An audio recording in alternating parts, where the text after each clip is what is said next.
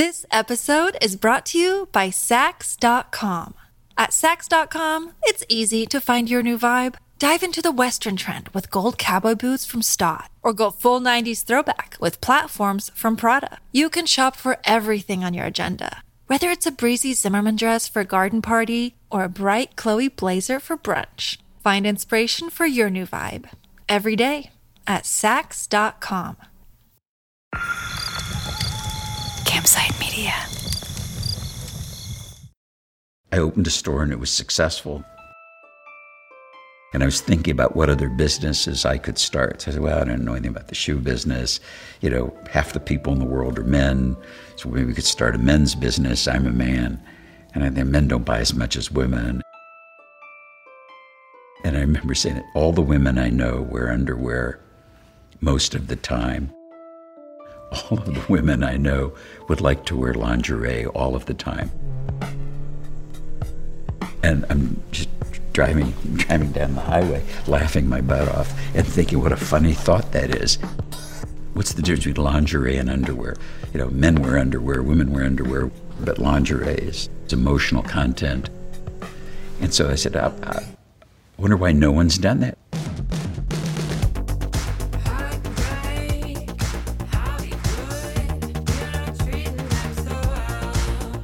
Welcome back to Fallen Angel, a podcast about Victoria's Secret and its many, many secrets.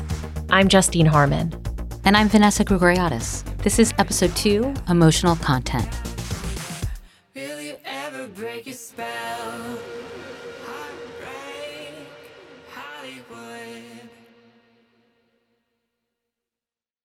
So, the man you just heard from is Les Wexner. We haven't talked about him much yet.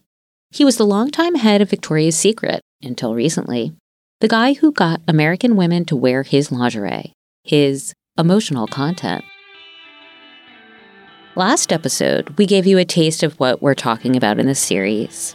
But this episode, we're going to start telling the story chronologically. That means we'll get back to Bridget, Casey, and Ed later in the series. But to understand Victoria's Secret's first baby steps, the rise of the brand, you need to understand the man who was at the head of it for so long, Les Wexner. Now, you just heard him giving a speech to the American Academy of Achievement, where President Clinton and Ruth Bader Ginsburg have had talks, and Wexner too, even though he's just a guy from the rag trade. But Wexner didn't speak with us. We sent him a list of questions through Victoria's Secret, but they declined to participate. They used to call Les the Merlin of the mall. He was famous for his fluency in the behavioral patterns that turned into capital D dollar signs for brands. The guy is also a huge philanthropist. He has given away chunks of his wealth to causes he believes in. And he happens to be the richest man in Ohio, where he has lived and worked forever. Les is sort of an unassuming elfin looking guy with big, friendly salt and pepper eyebrows. By nature, I'm an optimist. I'm very open minded and flexible. So people say the older you get, you get set in your ways. I don't think so. You have to keep being curious. He seems like your friendliest, most even keeled uncle who just calls once a month to check in. And yet, he's headed up a global lingerie company that changed sex and sexuality in America. And not only that, he got entangled with the most famous teen predator in America, Jeffrey Epstein. Before all this happened, though, he was just a kid in Columbus, Ohio. I felt terribly constrained just by the family circumstance. I was driven to escape from my childhood and, and to be something, maybe create my own world or career the way I wanted it to be. I came from very modest circumstance. My father was born in Leslie Russia. Les Wexner was born in 1937 and raised by two Russian Jewish merchants who ran a small clothing store, Leslie's, named after their son. As the story goes, his parents wanted to go on their first vacation in a while, and Les agreed to mind the store. But then there was a snowstorm and not too many customers. So Les took the opportunity to examine the business's trends and behavioral patterns. He realized that big ticket items like coats and fancy dresses were selling with less frequency than unsung heroes like shirts and skirts. Bella and Harry Wexner were not exactly interested in their son's feedback, so Les was done working at Leslie's. But then he got $5,000 from his Aunt Ida and opened a new store named The Limited in 1963. Growing up in the 80s, I remember going to the Limited. It was the kind of place an adolescent could go with her mom, and it was always right on trend. It was like Zara is today insanely successful. The Limited was the talk of the specialty retail industry. Lee Peterson worked for The Limited in Columbus, Ohio. I was a little stunned when I got off the plane for the interview as I had to walk across the runway. There was no connectors or anything like that. It was really sort of a small town.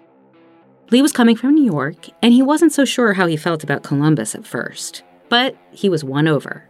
Les took me to the Limited's office at that time. It was this black warehouse with you know white the limited letters on the front. And uh, this wonderful you know teletubby like landscape all around it. And i thought my god this is more like it you know? And the man behind this company was a businessman with a b always in blue suits but also a real hometown columbus boy.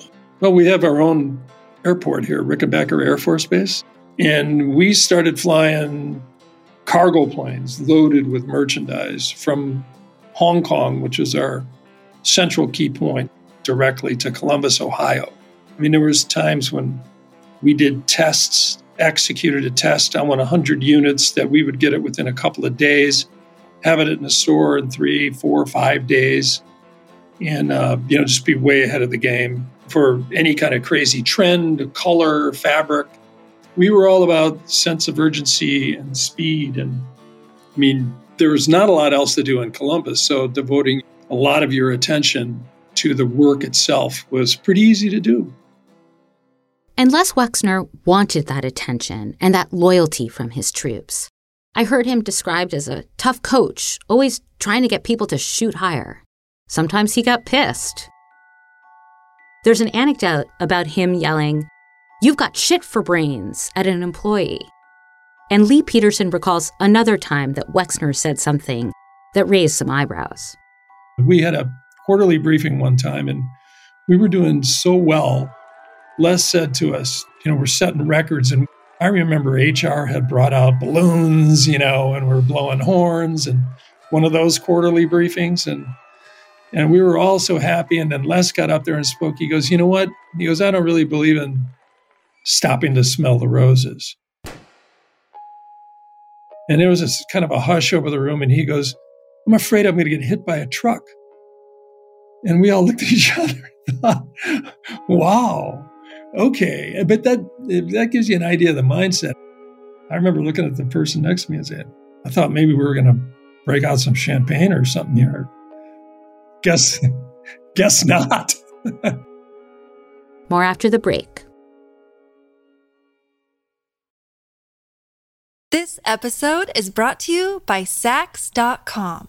At Saks.com, it's easy to find your new vibe. Dive into the Western trend with gold cowboy boots from Staud, or go full 90s throwback with platforms from Prada. You can shop for everything on your agenda, whether it's a breezy Zimmermann dress for a garden party or a bright Chloe blazer for brunch. Find inspiration for your new vibe every day at Saks.com. Hi, this is Amy Poehler here to tell you about a new improvised show from Paper Kite Podcasts, the team that brought you Say More with Dr. Sheila. Check out our new parody podcast, Women Talking About Murder. It's a show about women talking about murder. Every episode features special guests, twists, turns, and the mystery of a missing co host. Available on the Audacy app or wherever you get your podcasts. While Les Wexner was busy establishing himself as a business magnate in Ohio, another entrepreneur was carving his own niche in the market, all the way in Palo Alto, California. When he started Victoria's Secret, people were still uh, looking at women as women and men as men, and they, they, they didn't blend. You were probably under the impression that Les Wexner dreamed up Victoria's Secret, but he didn't. A guy named Roy Raymond did back in 1977. He said that he went shopping to buy something nice for his wife and he wanted to buy her some sexy lingerie and he couldn't find it. And he was made to feel like a pervert.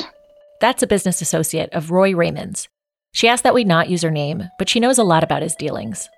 What Roy Raymond realized back in the 70s was that guys had nowhere to buy lingerie for their wives, or women not their wives. See, before Roy, there were only two places to get lingerie. And one was at Sears, and you get white, you know, grandma lingerie, white bras, maybe a black one if you were a little racy and then the other place would be some of the, the what is that uh, shop where you go buy Fredericks of Hollywood. So there was no in between. We either had slutty lingerie or we had white lingerie. And this was the time when women were just climbing the ladder to pierce the glass ceiling. And they were wearing business suits. And he always felt that the business suits were great for climbing the ladder, but it took away from their femininity. And so his vision was under the stiff suit. It was important that women still felt feminine. Roy Raymond realized that women yearned to feel both powerful and feminine at the same time and his stores evoked a bygone era. The small, intimate spaces were furnished with Victorian decor, ornate rugs, and Tiffany lamps. He sold silky demure teddies and provocative lace bras in sumptuous reds and powdery pinks.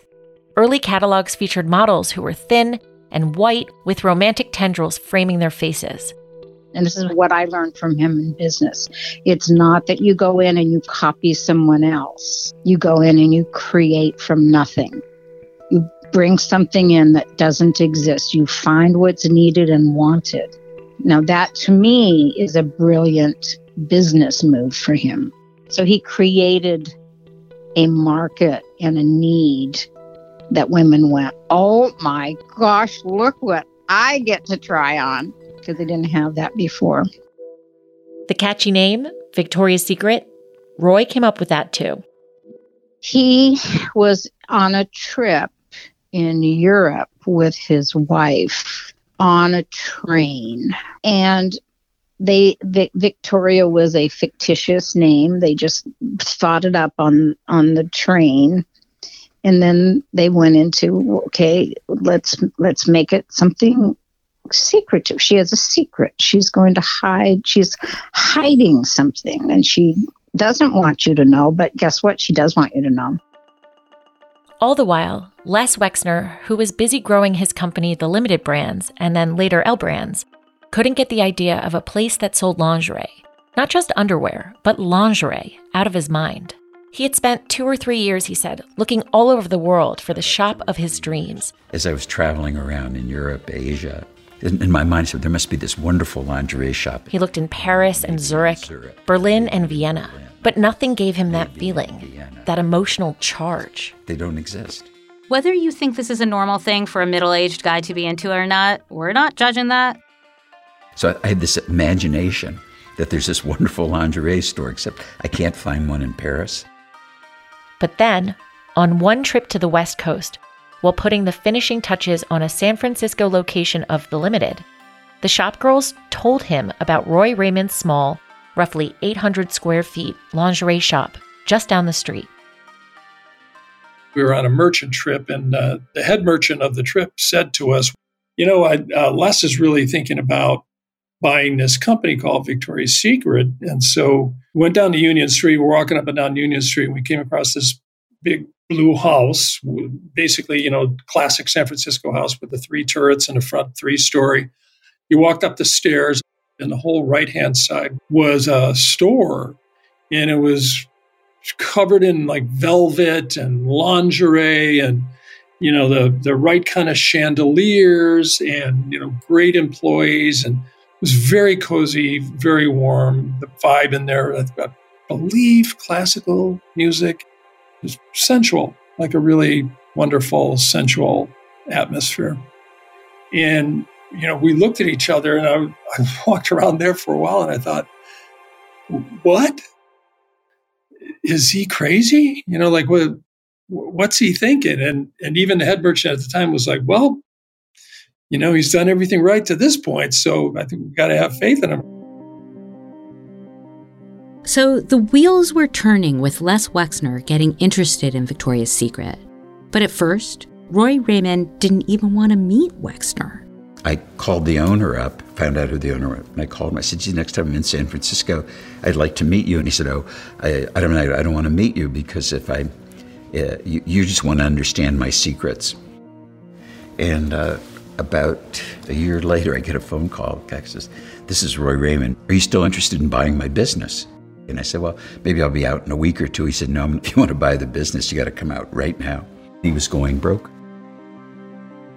So, in this telling, Les saved Roy Raymond by buying Victoria's Secret. In 1982, he acquired Roy's business, which had catalog, five stores, focused on men buying lingerie for women for a million bucks, according to the New York Times.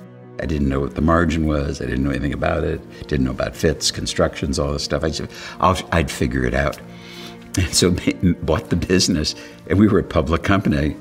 So I called our board and I said, Well, I bought this business.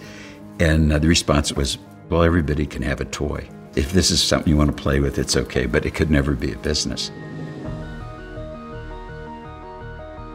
More about Victoria and her secrets after the break.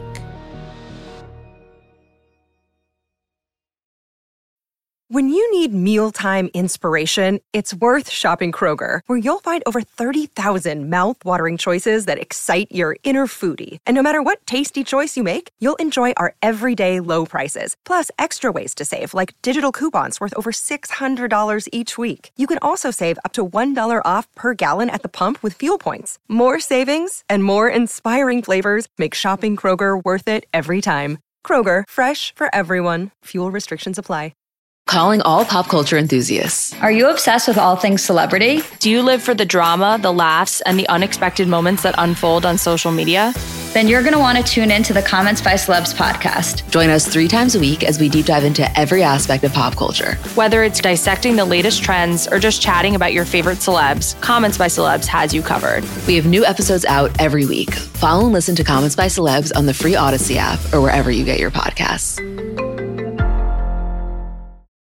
So Les Wexner finally had Roy Raymond's business, but he was going to change it a bit.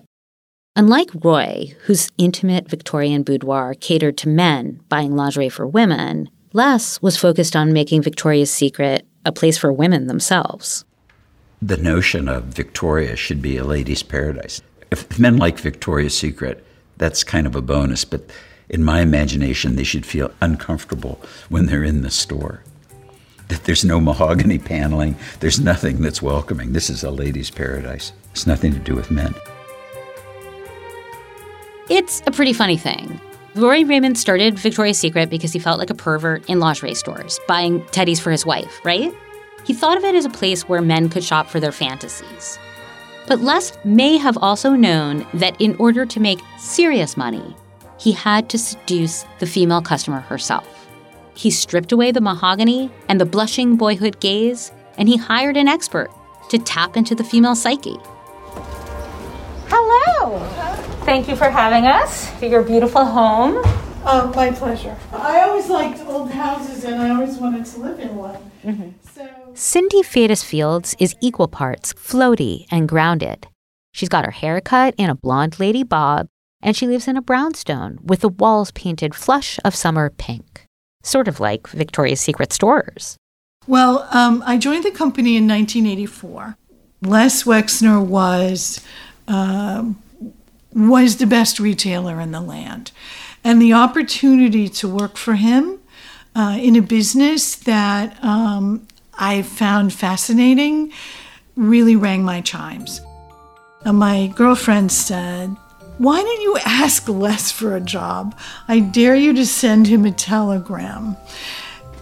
I mean, that's how long ago this was. Telegrams! Once Cindy was hired by Victoria's Secret, she wanted to focus on mail order clothes. That was a sector that had huge growth in the 80s. It was like the internet, but in your hand on right. paper. Exactly.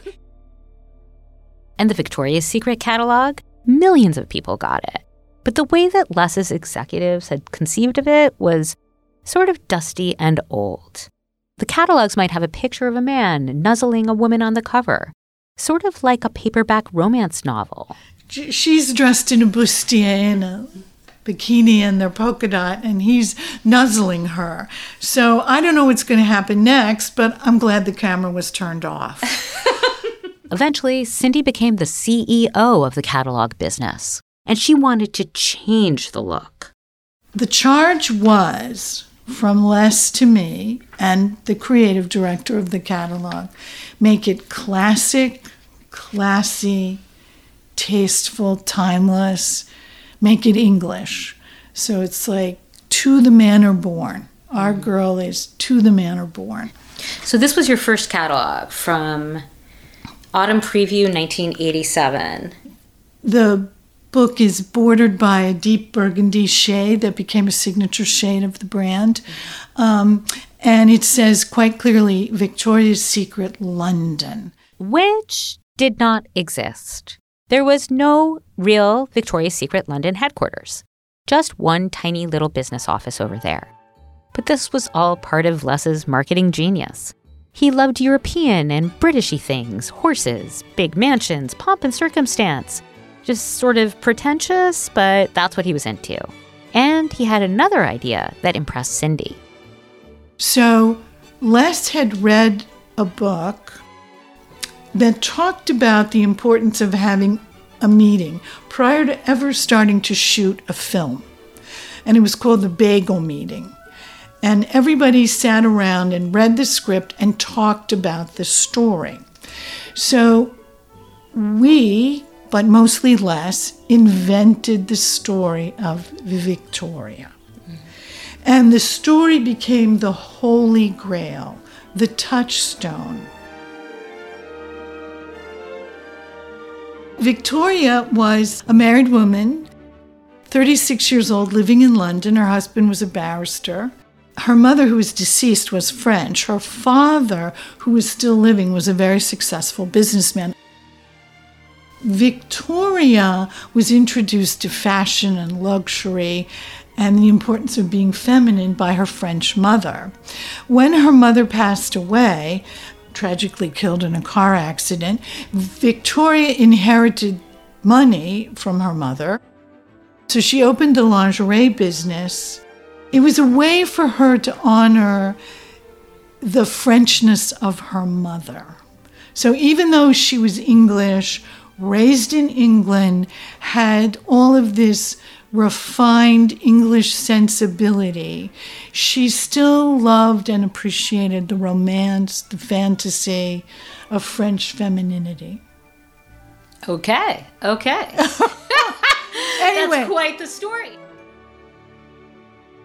So, yes, a fully fictional woman was created to sell underwear. I am sure that our fantasy Victoria and her husband had a good, healthy sex life. Um, but they would never be blatant about it. But the real reason that the Muse Victoria was so important, she kept everyone at the company working towards one common goal. That's what Cindy says. There were hundreds and hundreds of people touching the catalog every day.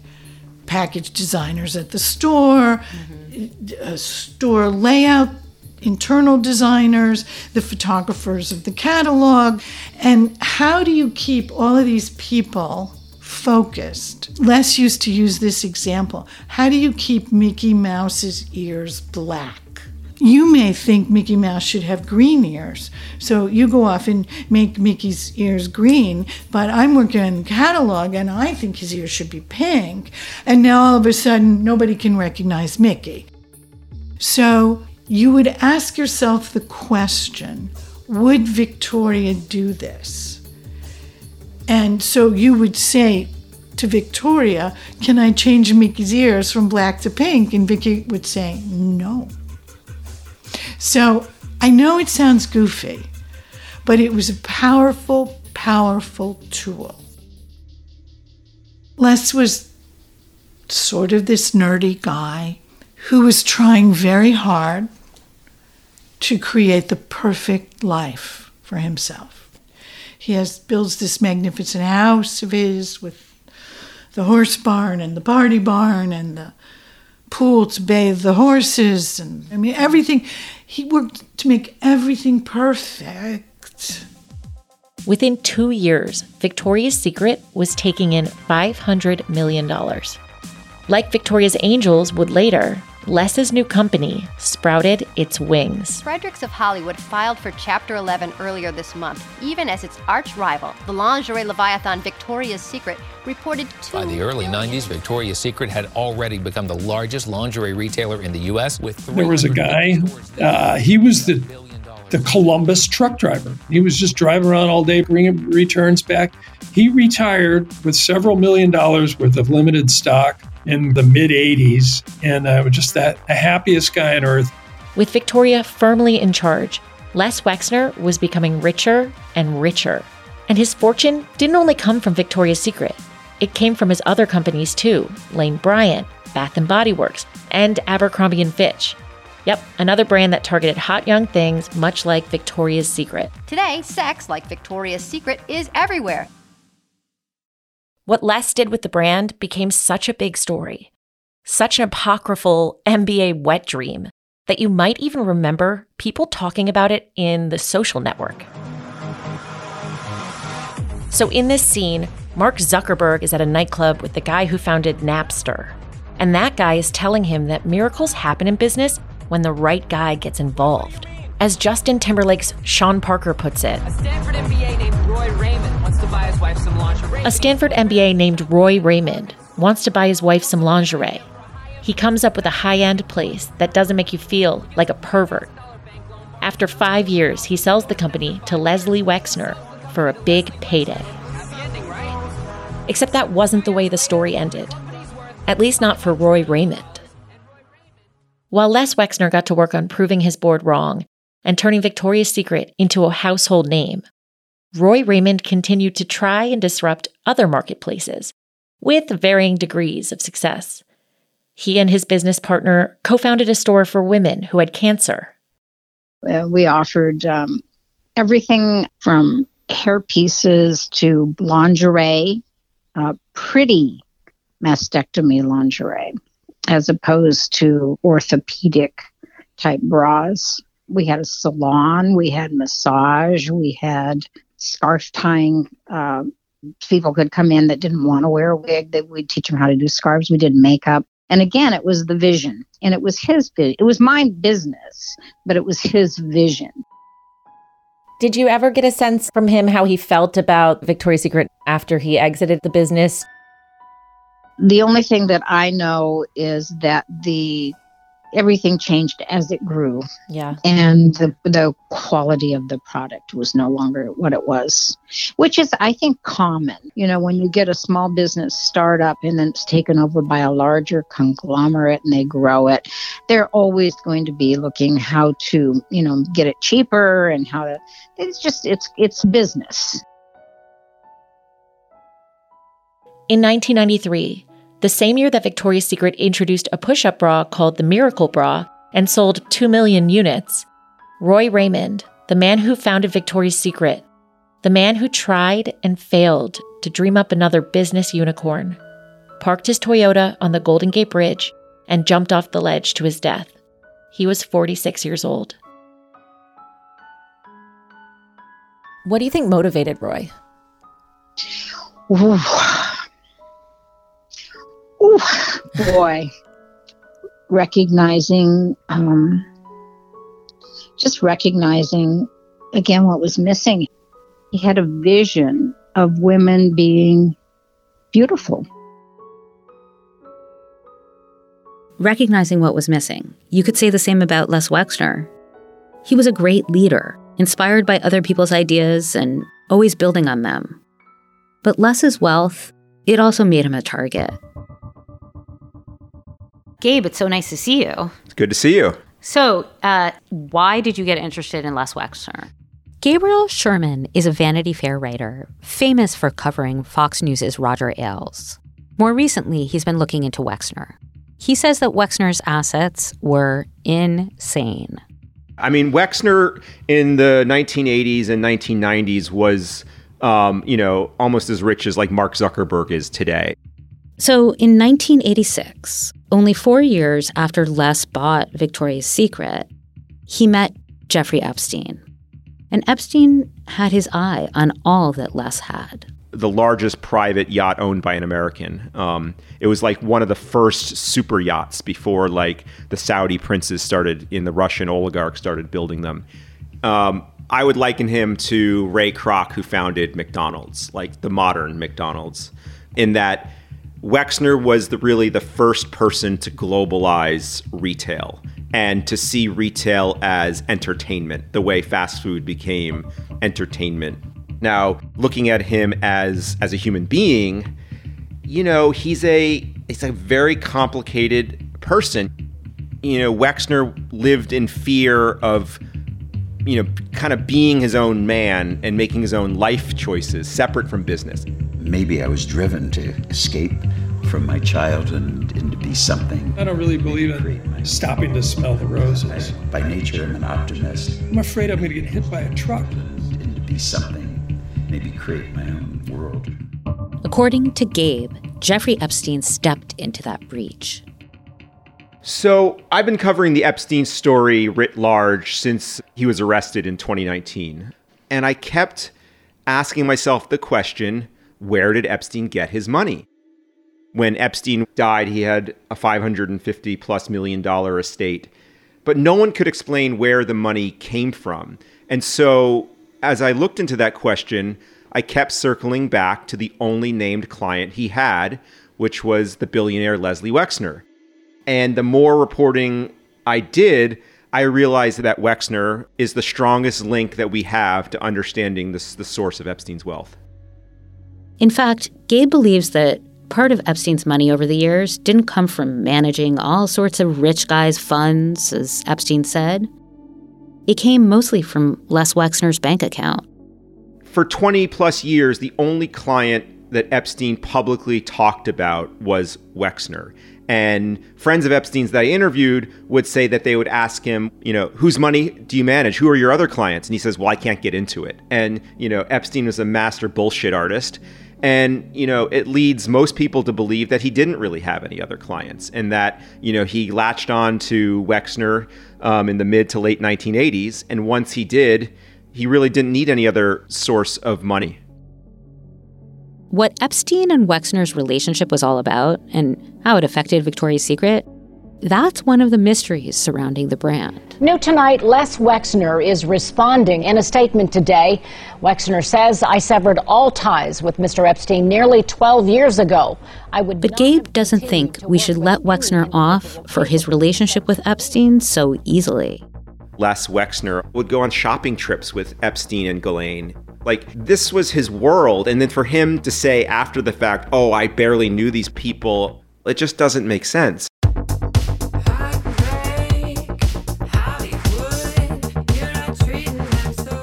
Next time on Fallen Angel. He put a hundred dollars on the table. I said, Jeffrey, I'm not a prostitute. I want to be in the Victoria's Secrets catalog. I literally was on the phone to my parents, like, was he at our pool? Like, did I grow up with this man, like, being a voyeur? Like, I, I don't know. The mythical Victoria, the wonderful Victoria that I loved, got pushed to the side. Fallen Angel is a documentary production from C13 Originals, a Cadence 13 studio, and Campside Media. Executive produced by Chris Corcoran for Cadence 13 and by me, Vanessa Grigoriadis, and Justine Harman. Executive producers for Campside are Adam Hoff, Josh Dean, and Matt Shaer. Narrated and written by Vanessa Grigoriadis and Justine Harman. Directed by Lloyd Lockridge Production led by Paige Heimsen. Edited by Alistair Sherman. Mixed and mastered by Chris Basil. Production support and research by Ian Mant, Sean Cherry, Bob Tabador, Bill Schultz, Kelly Rafferty, Kelly Hitchcock, Natalia Winkleman, Aaliyah Papes, Alex Yablon, and Doug Slaywin. Artwork and graphic design by Kurt Courtney. Marketing and publicity by Brian Swarth, Maura Curran, Hilary Schuff, and Josephina Francis. Original music by Skyline Brigade. Our theme song is Heartbreak Hollywood by Ledisi. Cadence 13 is an Audacy company. If you are struggling with suicidal thoughts, call the toll free National Suicide Prevention Lifeline at 800 273 TALK. It's Sophia Franklin, and if you don't already know, listen up. My mini series is live now, each and every Monday, and the only person missing is you. We're dating, we're dumping, we're learning, and we're tapping into all the feels that originally brought us together. Listen and follow Sophia with an F on the Audacy app or wherever you get your podcasts.